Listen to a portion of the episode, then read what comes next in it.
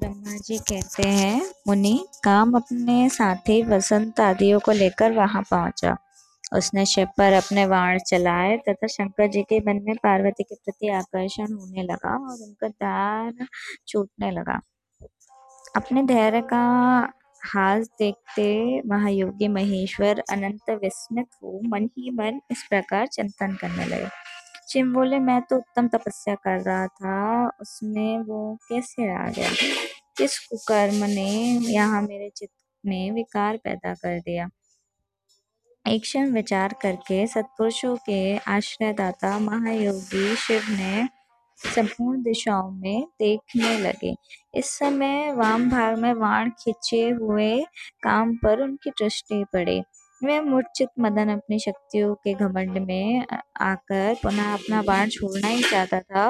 नारद, इस अवस्था में काम पर दृष्टि पड़ते ही परमात्मा गिरीश को तत्काल रोष चढ़ गया।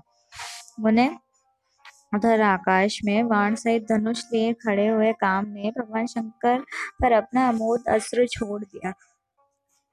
इसका निवारण करना बहुत कठिन था, परंतु परमात्मा शिव यह अमोद अस्त्र भी मुग्ध हो गया।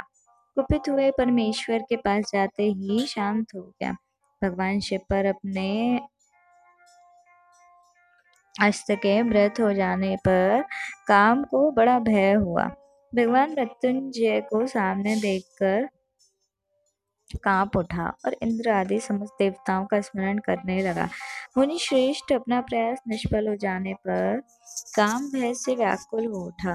मुनीश्वर, कामदेव के स्मरण करने पर वे इंद्र आदि सब देवता वहाँ आ पहुँचे और शंभु को प्रणाम करके उनकी स्तुति करें। देवता स्तुति कर ही रहे थे कि कुपित हुए भगवान, हर के ललाट में मध्य भाग में स्थित से बड़ी भारी आग तत्काल प्रकट हो निकली उसकी ज्वालाएँ ऊपर की ओर उठ रही थी। वे आग दू दू करके जलने लगी। उसको प्रवाह, प्रलय के समान जान पड़ी थी। वे आग तुरंत ही आकाश में उछली और पृथ्वी पर गिर पड़ी। फिर अपने चारों ओर चक्कर काटते हुए धाराशाही हो गई। साधु भगवान क्षमा कीजिए क्षमा कीजिए। मैं जब तक देवताओं के मुख से निकले, तब तक नहीं, उस आगे के ने कामदेव को जलाकर भस्म कर दिया। उस वीर कामदेव के मारे जाने पर देवताओं को बड़ा दुख हुआ। वे व्याकुल हो, हाय, क्या हुआ? ऐसा कहकर ज़ोर ज़ोर से रोने लगे। उस समय विप्रचित हुई, पार्वती का सारा शरीर सफ़ेद पड़ गया। कांटो तो खून नहीं, वे सखियों के को साथ हुए अपने भवन को चले गई कामदेव जल जाने पर रति वहाँ एक क्षण तक अचेत पड़ी रही। पत्नी, पति की मृत्यु के दुख से वे इस तरह पड़ी थी, मानो मर गई। थोड़ी देर में जब होश हुआ, तब वे अत्यंत व्याकुल हुए। रति उस समय तरह तरह की बातें कर विलाप करने लगी। रति बोली, हाय, मैं क्या करूँ? कहाँ जाऊँ? देवता ने क्या किया पहले उदाहरण स्वामी को बुलाकर नष्ट करा दिया। हाय हाय नाथ स्वामिनी प्राणी आप मुझे सुख देने वाला प्रीतम हाँ ये क्या हो गया? ब्रह्मा जी कहते हैं नारद इस प्रकार रोते हुए लगती अनेक प्रकार की बातें कहते हुए रति हाथ पर पटकने लगी और सिर के बालों को नोचने लगे। उसका विलाप सुनकर वहाँ रहने वाले समस्त वनवासी तथा वृक्ष आदि सर्व प्राणी भी बहुत दुखी हुए बीच में इंद्र आदि संपूर्ण देवता महादेव जी का स्मरण करते हुए रति को आश्वासन दे इस प्रकार बोले, तुम काम के शरीर का थोड़ा भस्म लेकर उसके यत्न पूर्वक रखो और छोड़ो। हम सबके स्वामी महादेव जी काम को पुनः जीवित कर देंगे और तुम फिर अपने प्रियतम को प्राप्त कर लोगी। कोई किसी को तो सुख देने वाला है और ना कोई किसी को दुख देने वाला सब लोग अपने अपने कर्मों का फल भोगते हैं। तुम देवताओं को दोष दे, व्यर्थ ही शोक करती हो। इस प्रकार रति को आश्वासन दे, भगवान देवता शिव के पास आए और उन्हें भक्ति भाव से प्रसन्न करके बोले, भगवान से महेश्वर, आप कृपा कर हमें इस शुभ वचन को सुनिए। शंकर, आप कामदेव की करतूत पर भली बातें प्रसन्न हुए। महेश्वर काम ने जो कार्य किया है, ये उसका कोई स्वार्थ नहीं था। दुष्ट तारका से प्रेरित हम देवताओं ने मिलकर उससे काम कराया। है नाथ शंकर, इसे आप अन्यथा न समझे। सब कुछ देने वाले गिरीश्वर सती साध्वी रति, अकेले अति दुखी हो, विलाप कर रही है। आप उसे सांत्वना प्रदान करें। शंकर यदि इस क्रोध के द्वारा आपने कामदेव को मार डाला, हम यही समझेंगे कि आप देवताओं सहित समस्त प्राणियों का भी संहार कर डालना चाहते हैं। रति का दुख देख, देवता नष्ट प्राय हो रहे, इसलिए आपको रति का शोक दूर करना चाहिए। तो इस तरह से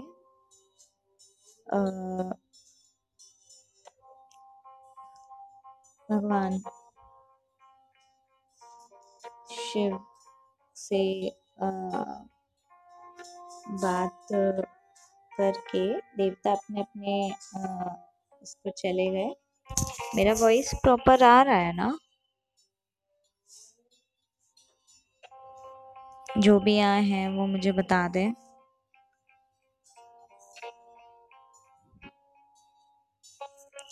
देवता और ऋषियों, तुम सब आदर पूर्वक मेरी बात सुनो। मेरे क्रोध से जो कुछ हो गया है, वह तो अन्यथा नहीं हो सकता। तद्यपि रति का शक्तिशाली पति कामदेव तभी तक शरीर रहित रहेंगे, जब तक रुक्मणी पति श्री कृष्ण का धरती पर अवतार नहीं हो जाता। जब श्री कृष्ण द्वारका में रहकर पुत्रों को उत्पन्न करेंगे, तब वो रुक्मणी के गर्भ से काम को भी जन्म देंगे। उस काम का ही नाम समय प्रद्युम होगा। इसमें संशय नहीं है, उस पुत्र के जन्म लेते ही शंभुसुर से हार लेगा।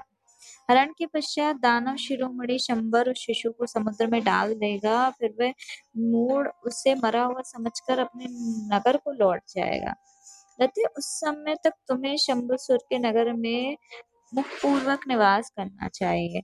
वही तुम्हें अपने पति प्रद्युम की प्राप्ति होगी और तुमसे मिलकर काम युद्ध में शंभुसुर वध करेगा और सुखी होगा। देवताओं नाम धरी काम अपनी कामिनी रति को तथा शंबरासुर के धन को लेकर उसके साथ पुनः नगर में जाएगा मेरा ये कथन सर्वदा सत्य होगा। ब्रह्मा जी कहते हैं, नारद भगवान शिव की ये बात सुनकर देवताओं के चित्त में कुछ उत्साह हुआ और वे उन्हें प्रणाम करके दोनों हाथ जोड़कर विनीत भाव से बोले, देवादिदेव, महादेव, करुणा के सागर प्रभु, आप कामदेव को शीघ्र जीवन दान दे तथा रति के प्राणों की रक्षा करें।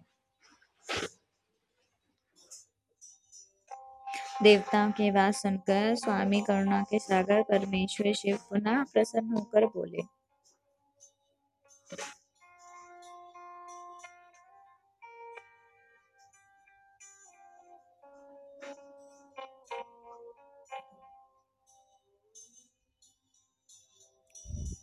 ऐसा कहकर रुद्रदेव उस समय सुस्तुति करने वाले देवताओं के देखते देखते अंतर ध्यान हो गए। देवताओं का विस्मय दूर हो गया और सबके सब प्रसन्न हो गए। उन्हें तदांतर की बात पर भरोसा करके स्थिर रहने वाले देवता रति को उसका कथन सुनाकर आश्वासन दे अपने अपने स्थान को चले गए। मुनीश्वर काम पत्नी रति शिव के बताए हुए शंबर नगर को चली गई तथा रुद्रदेव जो समय बताया था उसकी प्रतीक्षा करने लगे। नारद, जब भगवान रुद्र के तीसरे नेत्र से प्रकट हुई अग्नि को कामदेव शीघ्र जलाकर भस्म कर दिया, तब वे बिना किसी प्रयोजन के प्रज्वलित हो सब जगह फैलने लगे। इस चराचर प्राणियों सहित तीनों लोकों में हाहाकार मच गया। संपूर्ण देवता और ऋषि मुनि मेरी शरण में आए। उस सबने अत्यंत व्याकुल होकर मस्तिष्क को झुकाकर दोनों हाथ जोड़ मुझे प्रणाम किया और मेरी स्तुति करते हुए दुख का निवेदन किया। ये सुनकर भगवान शिव स्मरण करते उन्होंने भली भांति विचार करके रक्षा के लिए बिनती भाव से वहाँ पहुँचे। अग्नि ललाटाओं से अत्यंत उद्भित हो जगत को जला रही थी। परंतु भगवान शिव की कृपा से प्राप्त हुए उत्तम तेज के द्वारा मैंने उसे तत्कालीन स्तंभित कर दिया। मुने त्रिलोकी को दग्ध करने की इच्छा रखने वाली उस क्रोध में अग्नि मेरे एक ऐसे घोड़े के रूप में परिवर्तित कर दिया, जिसके मुख में सौम्य ज्वाला प्रकट हो रही थी। भगवान शिव की इच्छा से इस घोड़े वाले अग्नि को लेकर मैं लोकहित के लिए समुद्र तट पर गया। मुने मुझे वहाँ देख समुद्र एक दिव्य दिव्य पुरुष का रूप धारण करके हाथ जोड़कर मेरे पास आए। मुझ संपूर्ण लोक से पितामह की भरी भांति विदित स्तुति वंदन करके वो मुझे प्रसन्नता पूर्वक कहा। सागर बोले, परमेश्वर ब्रह्मा, आप यहाँ किस लिए पधारे हैं?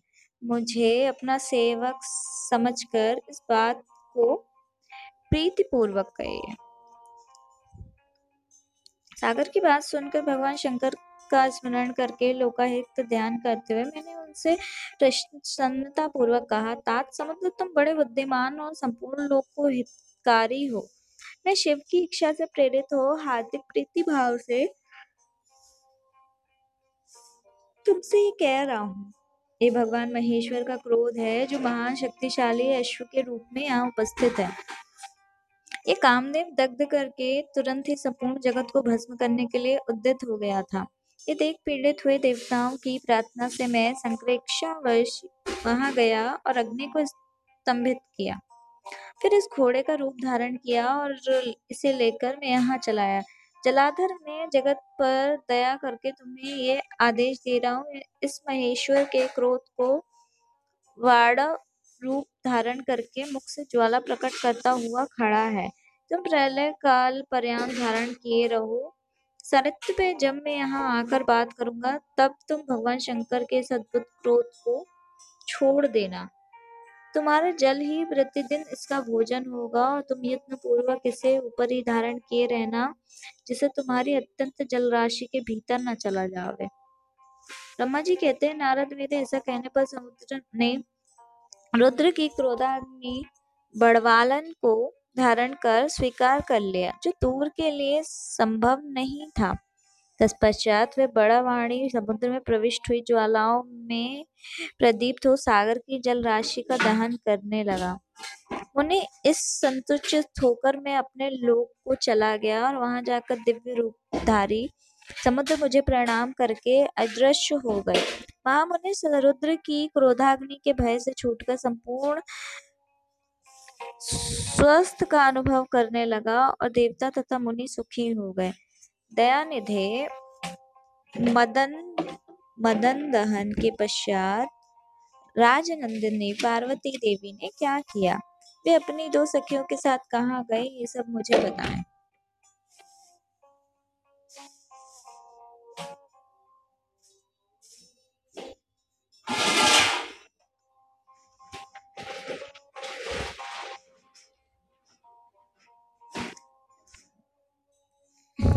ब्रह्मा जी कहते हैं, भगवान शंकर के नेत्र से उत्पन्न आग ने जब कामदेव को दग्ध किया, तब वे महान शब्द प्रकट हुआ, जिसमें सारा आकाश गूंज उठा।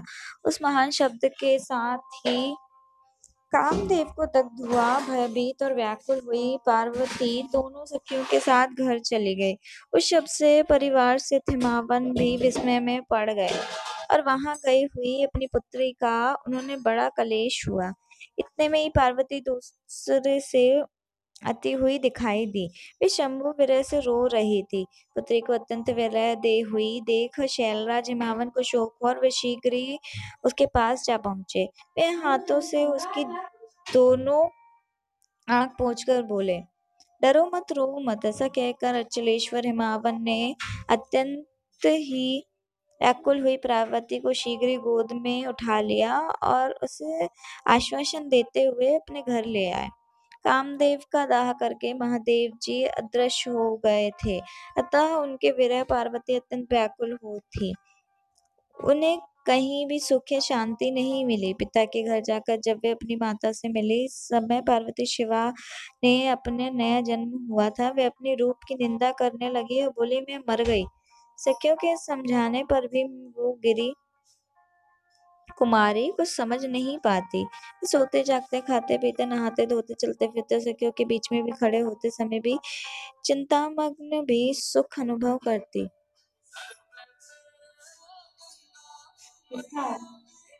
बाई का फ़ोन है, है?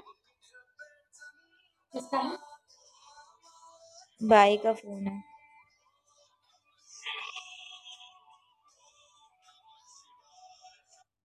हेलो? नहीं हो तो गए हैं अभी। अभी तो गए कहीं घूमने।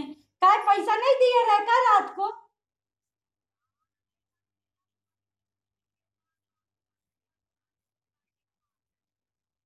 अच्छा ठीक है, आते हैं तो बताती हूँ मैं। हाँ।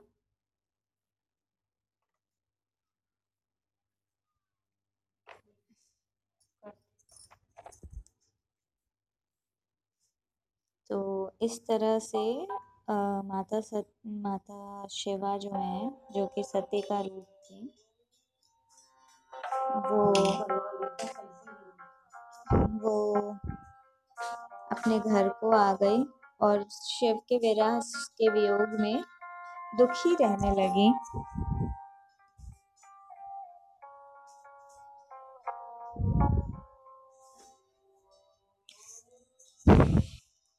वे सदा शिव शिव शिव जाप करते थे। शरीर से, पिता के घर में रहकर वे विचित से विनायकगढ़ भगवान शिव के पास पहुँच जाते थे ता शिवा शोकमग्न बार बार मूर्छित हो जाते थे। शैलराज हिमावन तथा उसकी पत्नी मेनका तथा उनके मैनाक आदि सभी पुत्र जो बड़े उदार चेता थे, उन्हें सदा सांत्वना देते रहते तद्यपि भगवान शंकर को भूल ना सके। बुद्धिमान देव पे तदांतर एक दिन इंद्र के प्रेरणा के अनुसार घूमते हुए तुम हिमालय पर्वत पर आए।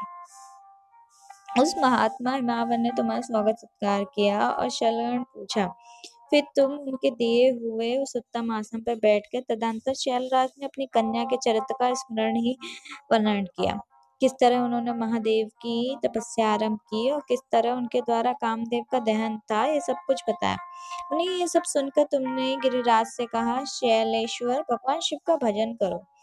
और उनसे विदा लेकर तुम उठे और मन ही मन शिव का स्मरण करके शैलराज को छोड़ शीघ्र एकांत में कली के पास आ गए।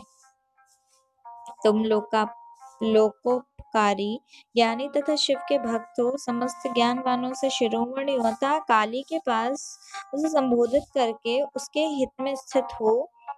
सत्य वचन बोले। नारद बोले, काली के, तुम मेरी बात मानो। मैं दयावश सच्ची बात कह रहा हूँ। मेरा वचन तुम्हारे सर्वदा हितकर, निर्दोष तथा उत्तम काम में वस्तु को देने वाला होगा। तुमने यहाँ महादेव जी की सेवा अवश्य की थी, पर बिना तपस्या के गर्भयुक्त होकर की थी। तुम्हें उसी गर्व को नष्ट किया है। शिव ने तुम्हारे उसी गर्व को नष्ट किया है। तुम्हारे स्वामी महेश्वर चित्त और महायोगी हैं। उन्होंने परमेश्वर जब जो तुम सकुल छोड़ दिया है।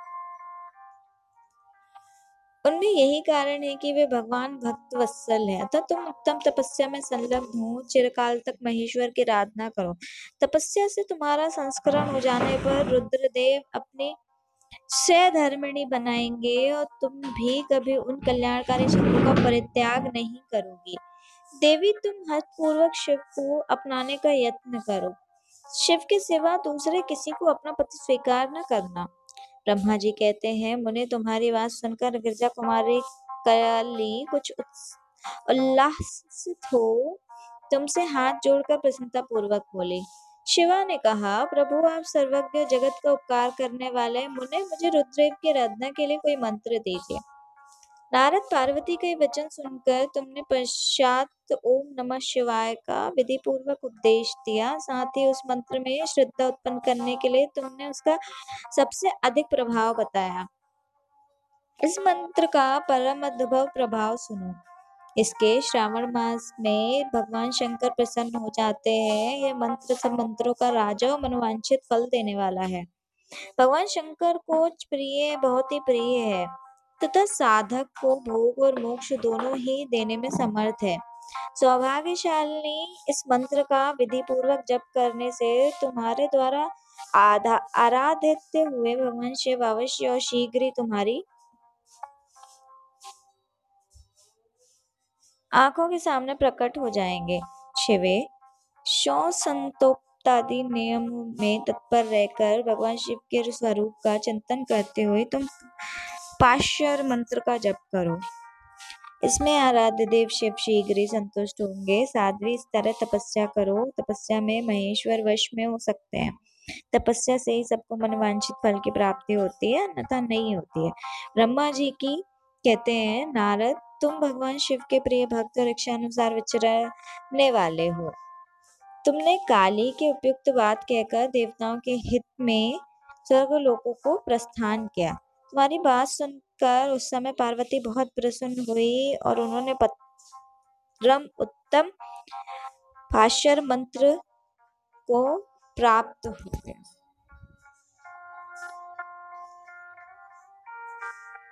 तो इस तरह से शिव पुराण में जो ट्वेंटी एट एपिसोड था, वो पूरा हुआ। आप सभी जितने भी हैं, उन सबका शिव पुराण में आने के लिए बहुत बहुत धन्यवाद। आप सभी का दिन शुभ हो। हर हर महादेव।